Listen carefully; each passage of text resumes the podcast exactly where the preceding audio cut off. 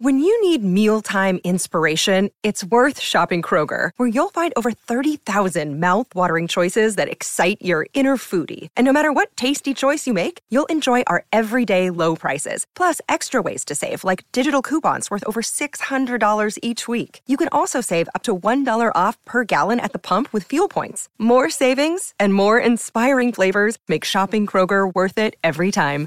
Kroger, fresh for everyone. Fuel restrictions apply. Let's go back to Friday night and the Group 1 feature. The What the Hill Woodlands New Zealand Trotting Oaks went like this.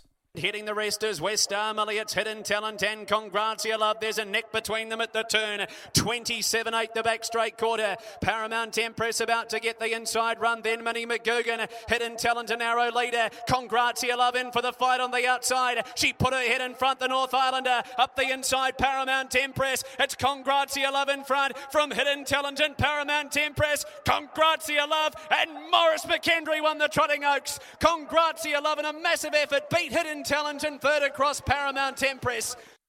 Yeah, first time it's run at the Group 1 level and it had a Group 1 finish. The winning filly was Con Grazia Love, trained by Sean McCaffrey, who's kindly joined us on the phone just before he gets on a plane. Uh, morning to you, Sean. Listening to that and watching the replay of your outstanding filly in the Group 1 What the Hill Woodlands New Zealand Trotting Oaks, I'm picking that won't get old for a while. Uh, morning, Gregory. Um, yeah, it was a bit special she's um, she's just a real good filly, and uh, we we knew she was good, but I can honestly say I didn't think she was quite that good yet to be able to sort of handle him as good as she did.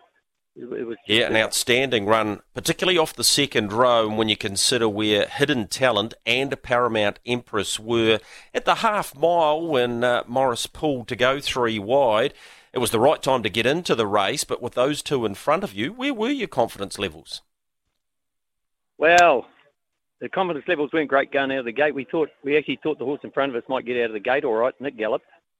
It was a super drive from Maurice because he had to sidestep that early, and then even in the straight, coming down the straight with a round to go, John Dunn was going to shunt it to the fence, and he he done the right thing and eased and you know give way and just give himself the chances to be in the race. So I knew he'd pull down the back the way he he liked the horse at Cambridge. He said if I'd pulled earlier there, he said she'd have won easy.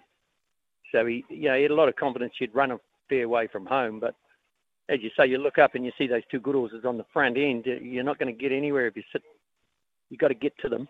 But you know, you wouldn't be super confident when you get to them. You're going to keep going either.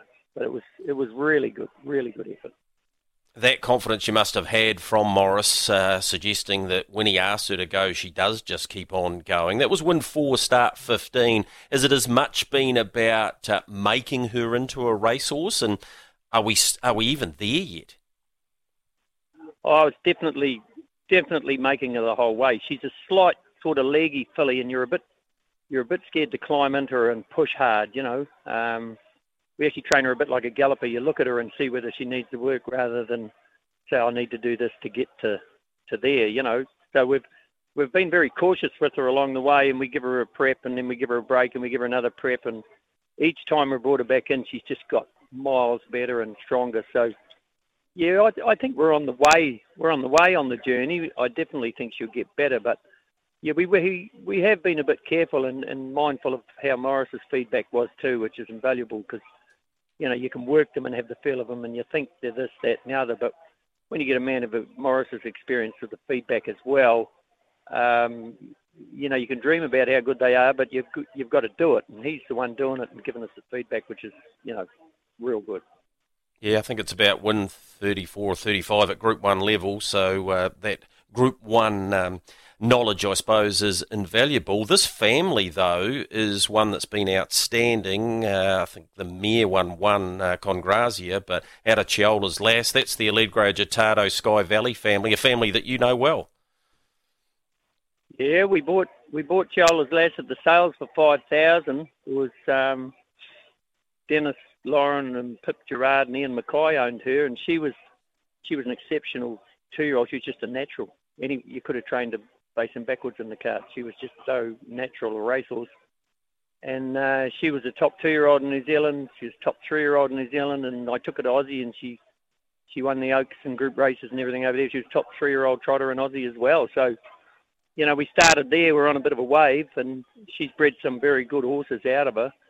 And uh, the mother of Congr- like Con Grazia, the mother of Con Grazia Love, she wasn't the greatest. She had a shocking attitude. I think the last start, we only give her about six starts. She won one, but I think the last start I ended up halfway through the at the start, halfway through the hedge into a guy's backyard at Wanganui, um, walking around at the start. She just had a bad temper. But since she's had a foal, she's a beautiful mare, so you can't knock it. And if she leaves horses like this, she's only had a few foals, and uh, I think this is the third. And um, you know, if they keep going like this, you can't complain. Sean, you're staying at the Hopes, and no better example of the progeny of Love You than at that barn. And we think of uh, Monbet and the Enhines of this world. Um, there's definitely the Love You factor there. Oh, I, I think so. Like Love You's lifted the game here as far as um, the trotters. It, it, brings that European influence of a, sort of toughness and hardness and, and, and get better as you get older. They're not even interested in racing as much as two-year-olds and in France. I've been over there and seen them a couple of times, and you know they geared for older horses, which which suits us a bit because we've got a lot of American influence here already. And if you can put the American speed with the with the hardness and the durability of the of the European breed, it's a good mix when it clicks, you know. Absolutely, it is. Will it be clicking next Sunday, which of course uh, will be the Livermore New Zealand Trotting Derby? You said if she went well enough, you would put her in against the boys. And, well, I suppose that question was answered at around 20 past seven on Friday night. Yeah, we, we ran second in the Oaks to Tony's horse up north, and then we raced in the Derby, and it was it was a sort of bit of her and experience and, and a horse coming across quick on. She galloped on the first corner, and I don't think she would have been out of it against them up there. She wouldn't have won it, but she would have been, you know, thereabouts. But I think she's improved length since then and they ran about the same time on Friday night uh, against the Geldings. That you know, there's two exceptional ones there by the look of it. Um, I'd like to think we could, you know, I'd be happy if we were just behind them in between the gap and the others. But give us a draw, and you know, different things happen in races. So you've got to be in to win, and we'll give her a chance. We haven't got any, we haven't got any great appointments after this race, so she backed up good at Cambridge from Auckland the week before, so I'm not worried about that. I looked at her this morning, and she looks if she's got over the race real good. So, you know, you've got to you've got to go. You can't sit back. Real real Cambridge feel to the ownership group too, and they were making a bit of noise uh, Friday night. Oh, a bunch of yahoos! I thought they'd get kicked out of there actually, causing trouble and getting drunk and drinking out of the cup, and they really really enjoyed it. There's no um, you know, none of them have, have a, had a real good horse, and some of them are sort of small part owners that are just sort of, you could say, scraped to get in there, but but they're just having the time of their lives. You know, they um, some of them left. Some of them still dragging around Christchurch here with a hangover, I think. Um, yeah, well, no, that's what it's all about, really Sean. Yeah, that's what oh, it's all it about. And, and that's, yeah, that's what horse racing is about. Halfway, halfway down the straight, uh, filly hit the front, and I looked around and here was them in the grandstand going crazy. and I thought, this is what it's all about. You know, this is this is horse racing. You get a horse, and that's the reaction, and that's sort of what we do it for. You know, you get money on the side, but it's people get more out of that than they do out of the money. You know, it was just yep. it was just unbelievable. I was sort of telling them the whole time to be cautious. You know, don't book any flights unless you can get a refund. Don't book any accommodation because we haven't got there yet. I kept I kept trying to put the brakes on them and of course, you get down here and they think I was having them on all the time. I said, no, you know, it's just that's racing. But oh, to see them explode like that, it was incredible.